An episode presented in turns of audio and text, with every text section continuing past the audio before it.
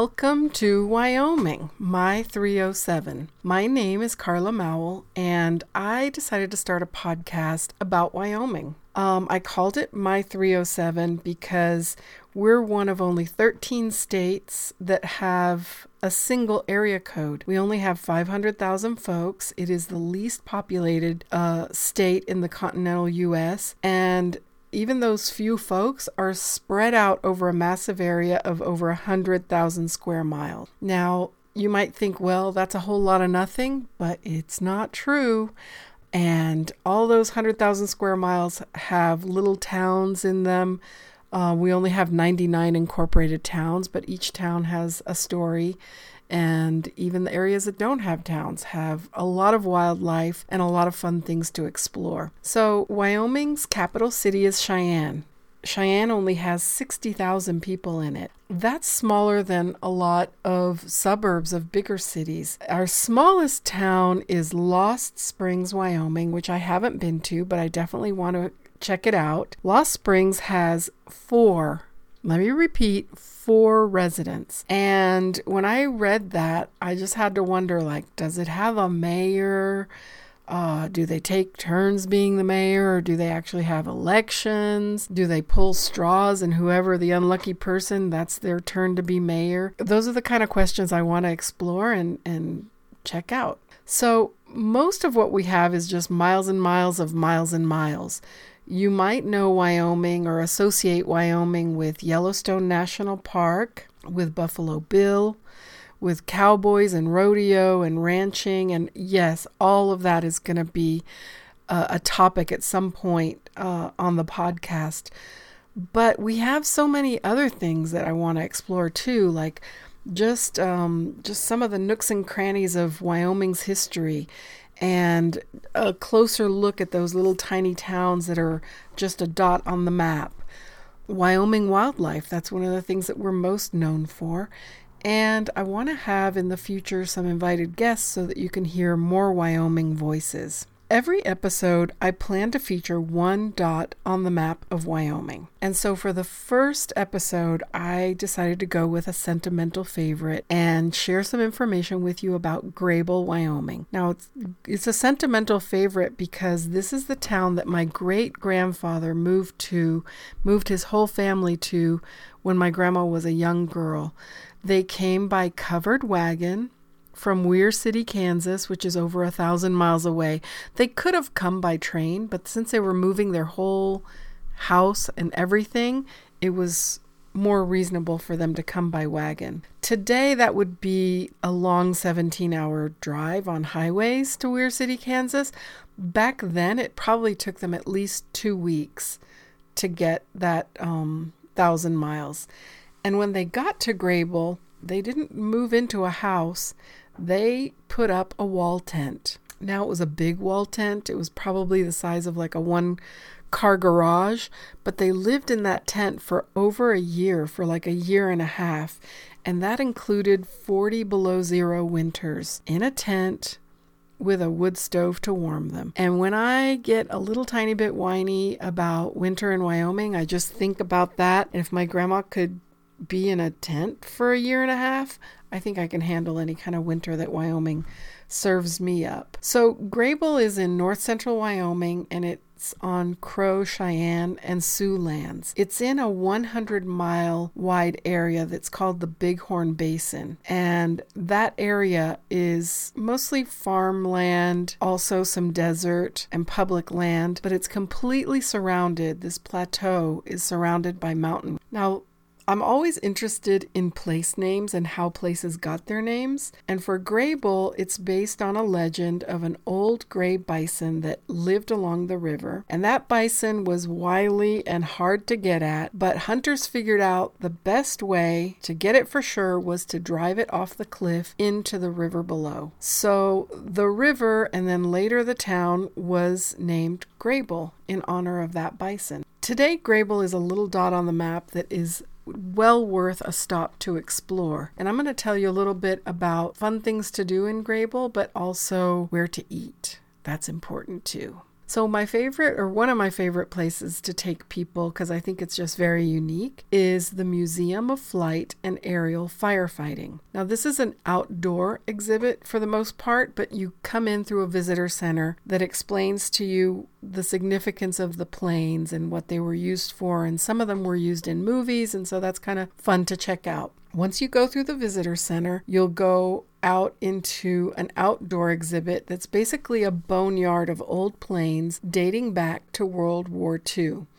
Now, these planes were repurposed and refurbished to use in what they call aerial firefighting. And that's basically fighting forest fires from the air. And they dump chemicals onto the forest fires to try and put them out. So it's just really fun because you can actually walk around the planes, but also inside some of the planes. Uh, my favorite is the Air Canada plane. It has a really cool Canadian flag on it. I just like the shape of it. And I'll post a picture of that one since I have several pictures of that one. I'll post it on the show notes website. Um, this is a stop I would recommend basically for anybody who's interested in aviation, World War II, firefighting, or just for kids who need to get out of the car and run around. It's a great place for that. My tips for visiting the Museum of Flight is one to take water because it is kind of in a deserty area and it might be hot. The second is to take a light jacket because you never know when the wind whips up or it temperature drops here in Wyoming, it's always a good idea to have a jacket. It is open seasonally, so check out their website and I'll put the link in the show notes. Pretty much it's opened the summer months. So, if dinosaurs are more your thing, or you just want to do more outdoor exploring, I would stop first in Greybull and go to the Bighorn Basin Geoscience Center. It's right there on the main drag, and it'll show you an overview of important dinosaur finds from our area, a little bit about the geology of our region. You need to learn a little bit about the geology of our region to understand some of the highway signs that say, oh, you're passing through the Chugwater Formation on the right to be able to see okay, what is the Chugwater Formation and where is it along the history of our Earth. But also, there's a really awesome gift shop where you can buy Wyoming swag as well as books and toys and things to um, keep yourself entertained on a long drive. So now that you have the lay of the land, I suggest you leave Greybull and go about 10 miles outside of town to the Red Gulch Dinosaur Track Site. There, you will have a chance to actually walk on the fossilized footsteps of dinosaurs. It is a super fun area to explore dinosaurs and understand in a real hands on way that Wyoming, and of course much of the West, was completely underwater during the era of the dinosaurs and where the track site was, was kind of the beach area. As that inland sea started drying up, it exposed more and more beach area. And you'll actually be able to see fossilized tracks of dinosaurs. It's so fun for kids to actually take those big steps and imagine how big the dinosaur had to be to be able to take those steps. I like to go there and try to find some fossils, especially after a rain. Um, the ones that you can almost always find are called Gryphaea. They're fossilized clamshells, basically. So it'll look like a little shell, but it's made out of stone. And the BLM, the Bureau of Land Management, does allow you to pick up samples of those fossils um, that are just loose on the ground for personal use or, you know, for a personal collection, as long as you don't resell it. So I think that's really exciting. Dinosaurs are huge in Wyoming. A lot of the dinosaurs across the whole United States, the museums, especially on the East Coast, were collected here in Wyoming. And I definitely want to do a future episode or more than one on more dinosaur related areas in Wyoming, such as Thermopolis and the Fossil Butte area. So by now you're hungry from being um, outside and stomping around. So I have a few food recommendations for you. If you're craving Mexican food, I recommend Los Gabanes. I really also like their margaritas. If pizza is more your thing, there's a Cici's Pizza. It's not the national chain, it's a local place and they make their own dough and their pizzas are just really tasty and they always have good specials. I'm not a super big fan of fast food, but the A&W in Greybull, Wyoming is like stepping back in time because you drive up and place your order you know through the loudspeaker and then a car hop actually comes out and brings you your food and you can put it like on that little tray on the window and i just think that's a cool experience that kids might like and they have really good uh, soft serve ice cream. Now we have a couple of more restaurants. Two of them are full service restaurants with alcohol a bar you know it's a full sit down dinner one is lisa's western cuisine lisa's is kind of I think she calls it Southwestern food. So it kind of has a Mexican vibe to it, but she also has great pastas, salads, and steaks because you know Wyoming is beef country. My favorite is the chile relleno because that's kind of messy to make at home, so I like to eat it at restaurants. Another restaurant is the Speakeasy, and I'm going to tell you a little bit more about that because it kind of has an interesting backstory. So you'll notice at the one and only light stoplight in Greybull, there's a hotel at that corner, and it's called the Historic Greybull Hotel. If you're staying in Greybull, that's the place I like to send people to. It's just a really cool old building and the owners have done a great job of decorating. Each room is just a little bit different and are decorated with antiques and all sorts of vintage goodies. Some of them are suites so you can actually cook in there and you know has like a little living room area. Or you can eat at the speakeasy. So the speakeasy isn't just called a speakeasy it actually was a speakeasy. And it is tucked away where else but in the basement. So, my dad was born in the 30s and he wasn't a patron of the original speakeasy, but as a little boy, he heard the story that there was a secret passageway between the hotel and the bank across the street. The reason there was a secret passageway was because alcohol was illegal, so the fine men of Greybull, to get their booze on, would go into the bank and, you know, do business or pretend to do business, and then take the secret passageway and cross under the main street into the speakeasy, and that's where they could drink. Some people say it's an urban legend, but I don't think so because my dad told me this, and he was not a tall tales kind of guy. And he said that he and his best buddy heard that there was a secret passageway, and so they set out to find it, and they did. And by the time they got to it, so my dad was born in the early 30s. Uh, he was probably like 10 years old. So this was like the early 40s. By the time he found it, it had been caved in or maybe filled in because, you know, it doesn't sound like a good idea to have a pa- an underground passageway into a bank. Sounds like a liability for a bank. So the bank probably shut it down. But they did go into the passageway, but they couldn't cross all the way across to the other side. So the speakeasy as it is today is down in the basement and it's just kind of got a romantic dinner supper club kind of vibe to it. Their food is really good. My favorite is the tomato and cheese basil ravioli. It's just super tasty. The other very yummy place in Greybull, and it is only open for lunch uh, and only during the week, and it's called the Renaissance Cafe. And this is truly a hidden gem. It's right on the main street of Greybull. It shares a building or a space with a little antique place. And so there's a bunch of different signs.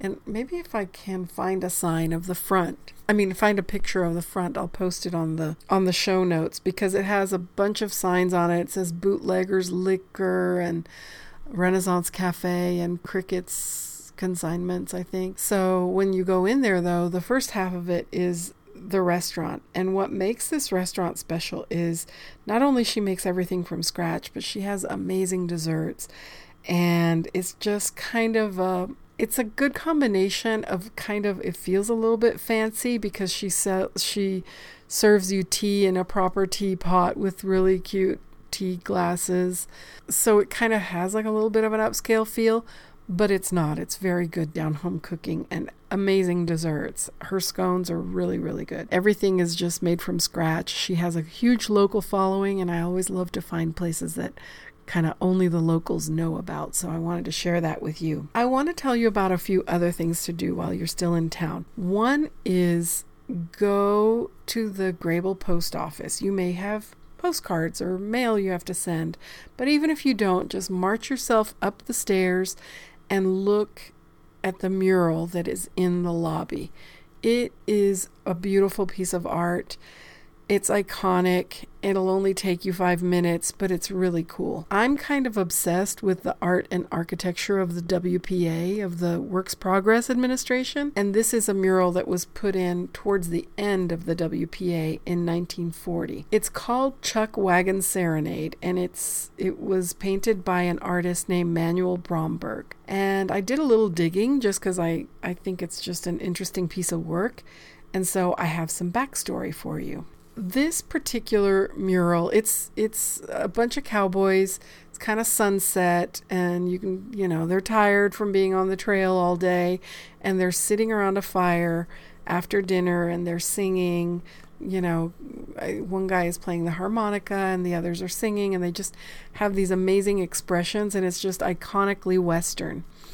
Well, in 1939, Manuel Bromberg, the artist, entered a mural competition, a national mural competition, and he entered it with this painting, the Chuck Wagon Serenade, and he won it. He won the competition, and what he gained from it was to be able to put, I think, four four or so murals in post offices around the country. So the rest of the story behind this is that just four years after completing the Greybull mural, so like in 1944, Bromberg was then appointed as an official war artist and he was sent to the European theater.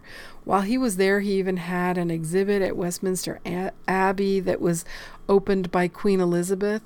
But more importantly, he had his camera and his sketch pad with him at the landing of Omaha Beach. So he was a witness to this incredibly important event in the history of our nation, just four years after being in Greybull. There's a website all about his artwork, and I, I'm going to post it in the show notes. But I was astounded to learn that Bromberg turned 100 years old in 2017.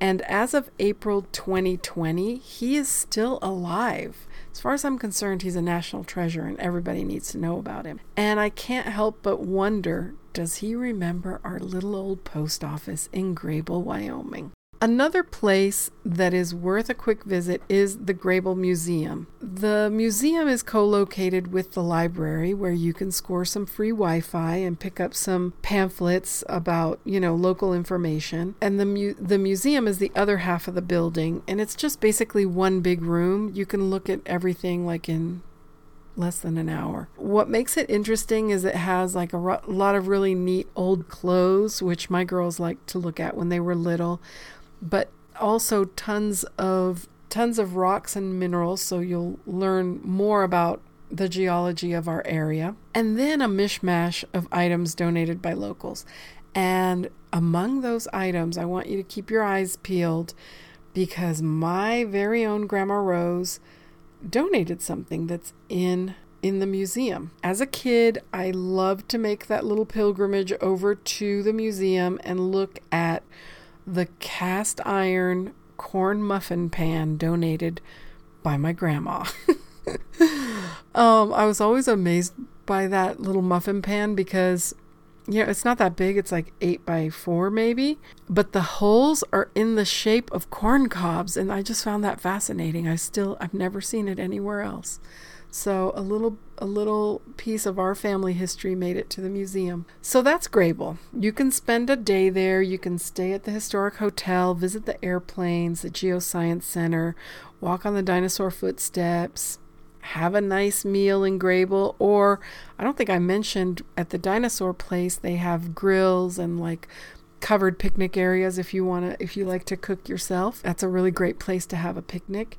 So you can do all that and still be in Cody by that evening if you're wanting to hit Yellowstone the next day. Earlier, I mentioned our miles and miles of miles and miles, and I love that phrase. It's so Wyoming. It leads us to the next segment, which is Wyoming wildlife. Now, that phrase, Wyoming wildlife, is actually a monthly magazine put out by the Wyoming Game and Fish, which I have to give them a shout out because you can get a subscription to that magazine for 10 bucks and it comes out monthly. There's gorgeous wildlife photography and in-depth articles on Wyoming wildlife, research on wildlife. Um, just some it's it's a good magazine to have. So on this very first episode, I am going to talk about deer. And I picked deer because I know we're not the only state with deer, but we have a lot of deer. And I know when I'm driving into Wyoming after I've been gone for a while, it's just always exciting to see those first animals, wildlife that, you know, actually you see antelopes a lot when you're coming up from from Colorado, which is usually where I go. Um, but then you'll start seeing deer too in the fields and up in the mountains, and it's just so exciting. You know you're you're in Wyoming once you start seeing wildlife just from the car. So one thing about deer is that they are a bit unpredictable, and if you're not used to driving with deer around, you definitely have to pay extra special attention, especially during twilight, to just slow down. It doesn't matter what the speed limit is, don't go faster than 55 miles an hour because they will dart in front of you even after they seem to have gone in the opposite direction. They'll turn around and just run right into the road, and you don't want to get into an accident with a deer. So in Wyoming, we have two two different deer mule deer, which is the native deer, and white-tailed deer, which is the non native deer. And I'm going to give you some tips so you can tell the difference between the two. So the white tails have brown butts, and as soon as they're alarmed, which if you slow down to take a picture of them, they, that'll get their attention. And as soon as they're alarmed and they start running off, their little tail flips up, and guess what? It's white. So that's why they're called white tail, white tails. They kind of prance when they run. They run a little bit different, but um, you'd have to see both of them running to be able to tell the difference. The other difference is that mostly they like creek bottoms and they like fields near the edges of trees. Whereas mule deer, they kind of like everything. You'll see them anywhere and everywhere. So, mule deer are named after mules. Their ears are bigger but you rarely see them together. You rarely see the whitetails and the mule deer, mule deer together. They do intermingle, but there really aren't very many hybrids. In fact, I was reading an article about that in Wyoming Wildlife that most of the time they don't intermingle. So mule deer have white butts and bigger ears and they like it all. They like the mountains, they like the foothills and the fields. Honestly, if you're driving through Wyoming and you see deer, you're probably looking at mule deer, which is good because they're the natives. Another thing that I think is interesting for you to know is that all deer in the Mountain West, including Wyoming, are currently being monitored for chronic wasting disease. Now, this disease is related to or similar to mad cow disease, and yes, eventually it will kill the animals, but they can seem pretty normal and, and have the chronic wasting disease. So, the only way to really monitor it, which uh, is done by the Wyoming Game and Fish Department, is to in, to look at and inspect hunted carcasses. So, if you're driving through Wyoming during hunting season, you may see signs that say check station ahead and wonder, hmm, what are they checking for? Well, they're checking for the chronic wasting disease. So I know that's not very pleasant, but I just think it's something interesting to know. Now for my last segment, which I'm calling Out of the Box. Now, a lot of states are blessed with a really cool state outline. I'm thinking of Michigan's hand. You know, every time you ask a Michigander where they're from, the first thing that pops up, like a white tailed deer's tail is their hand. And they look at the hand as if it were a map and they point, okay, see where this my pinky is? I live right here. Louisiana has a cool shape. It's an L. Texas has the iconic Texas shape. Well, Wyoming, we just have a big old box. So that's why this is called out of the box because a lot of folks come to Wyoming as a road trip destination, although you can fly in too, of course. And if you are road tripping to Wyoming, you're going to go through either Colorado, Montana, South Dakota, and Nebraska on the east, or on the west side, Idaho and Utah. I just thought it would be fun to give a little shout out to some of the really cool areas and towns just outside of our border that you might be coming through if you're if you're driving to Wyoming. Today in Out of the Box, I'm spotlighting Billings, Montana. So Billings is the closest large city and larger airport to Greybull and to Yellowstone National Park. So if you are flying in to go to Yellowstone, you might not think to fly in to the neighboring state, but it's actually a really convenient place to fly into to visit Yellowstone. You can fly into Billings, and if you fly in during the day, it's a beautiful, beautiful view. Uh, you land on a cliff. It's like a 500 foot cliff overlooking the city. And I think I have a picture, I'll post it in the show notes, of just the view from the plane. You can just tell like it gets exciting. It's going to be really pretty. So once you're in Billings, that is your last opportunity to go to any of the big box stores. So if you're looking for camping gear or supplies for a road trip, uh, Billings has a lot of options, including REI and Cabela's. In Billings and around Billings, there are several things that are worth checking out. The first one I'm going to mention, I haven't been to. I plan to go this summer once the quarantine is over. But I, I've done some research on it and thought I could share that information with you. And that is a national monument, and it's called Pompey's Pillar National Monument. And it is uh, situated outside of Billings along the Yellowstone River. And along the river in the cliffs, there are Native American petroglyphs, which I'm always uh, interested in seeing. And there's another thing that um, the reason it's called Pompey's Pillar is that that stone outcropping was named by William Clark of the Lewis and Clark River Expedition from St. Louis all the way over to the Pacific Ocean. On the the cliffs themselves, William Clark actually inscribed his signature, and it's the only, you know, concrete proof of that trip that is still has survived. William Clark and Meriwether Lewis, you know, they named a lot of the places along their route, and many of those places still carry those names. And Pompey's Pillar is one of them. It was named Pompey's Pillar after Sacagawea's baby, Pompey, who was born during that expedition.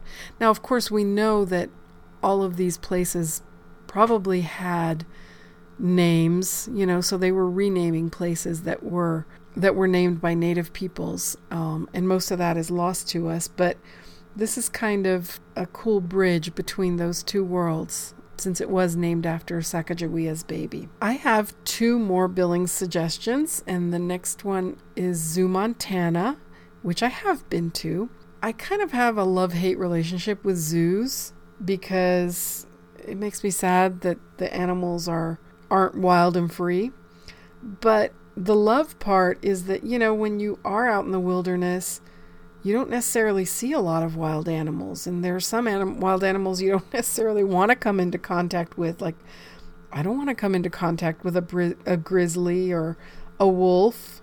You know, I, I want them to be out there, but I don't necessarily want to engage with them. So, the good part about a zoo is that you are almost guaranteed to see animals that you wouldn't normally see in the wild. The unique thing about Zoo Montana is that all of the animals in the zoo are actually native to Montana or to other countries within the 45th parallel. So they're all from that familiar climate, which means they live in more naturalized settings. Zoo Montana has done a really great job of setting up their display areas for the animals in a in a more natural way.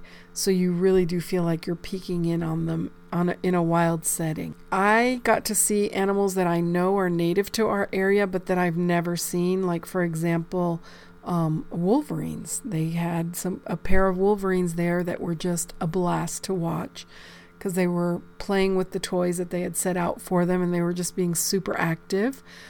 Uh, river otters. You know, I know we have river otters, but I've never seen any. And then, of course, animals that I have seen, but not as closely, such as bald eagles. You know, I, I've seen many bald eagles, but not up that close. So it's just a real treat of a place.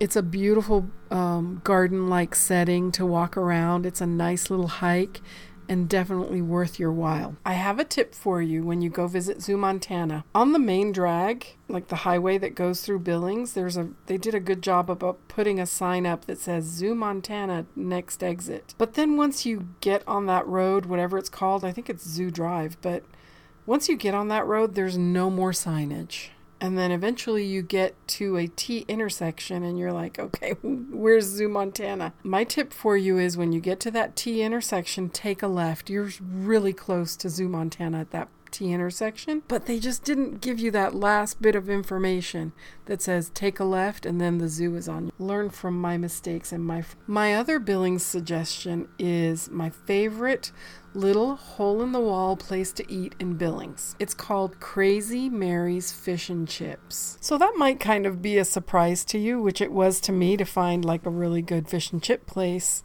out west. You guys, I have some deep fish and chips roots. I lived in Scotland as a kid for seven years, and anytime my mom didn't want to cook, my dad would give me 10 pounds and say, Go buy some fish and chips. So I'm kind of a fish and chip snob, and crazy old Mary does a really good job. Uh, she does also serve non fish items, and she even has a different griddle for people who may have allergies. So I think that says a lot about how she cares for her customer. One warning is you may be driving around thinking, where the heck am I? Because she's located in kind of a randomly industrial area. There's no little shops or other restaurants in that area, but I promise you it's very well worth finding it. And it's actually even convenient to go there either before or after the airport because it's at the foot of that big old cliff that the airport is on. So I hope you've enjoyed my very first episode of Wyoming, my 307, as much as I enjoyed making it. And if you've made it this far, I just want to thank you for listening in and being patient as I figure out this technology. I am so excited to bring you future episodes. I know today I went into a lot of detail about Greybull because I know that town so well, but future episodes may focus more on nature, on Wyoming history, and I definitely want to invite some guests to come give us their perspective on Wyoming. I will always, always, though, highlight a little spot on the map like Greybull because I do believe that every town has a story and has something to offer. Anything that I mentioned on this episode, if there's a link for it online, like to the museums and the restaurants, I will definitely post those links on the show notes. And thank you so much for listening in and please subscribe so you can get more wonderful Wyoming in your feed.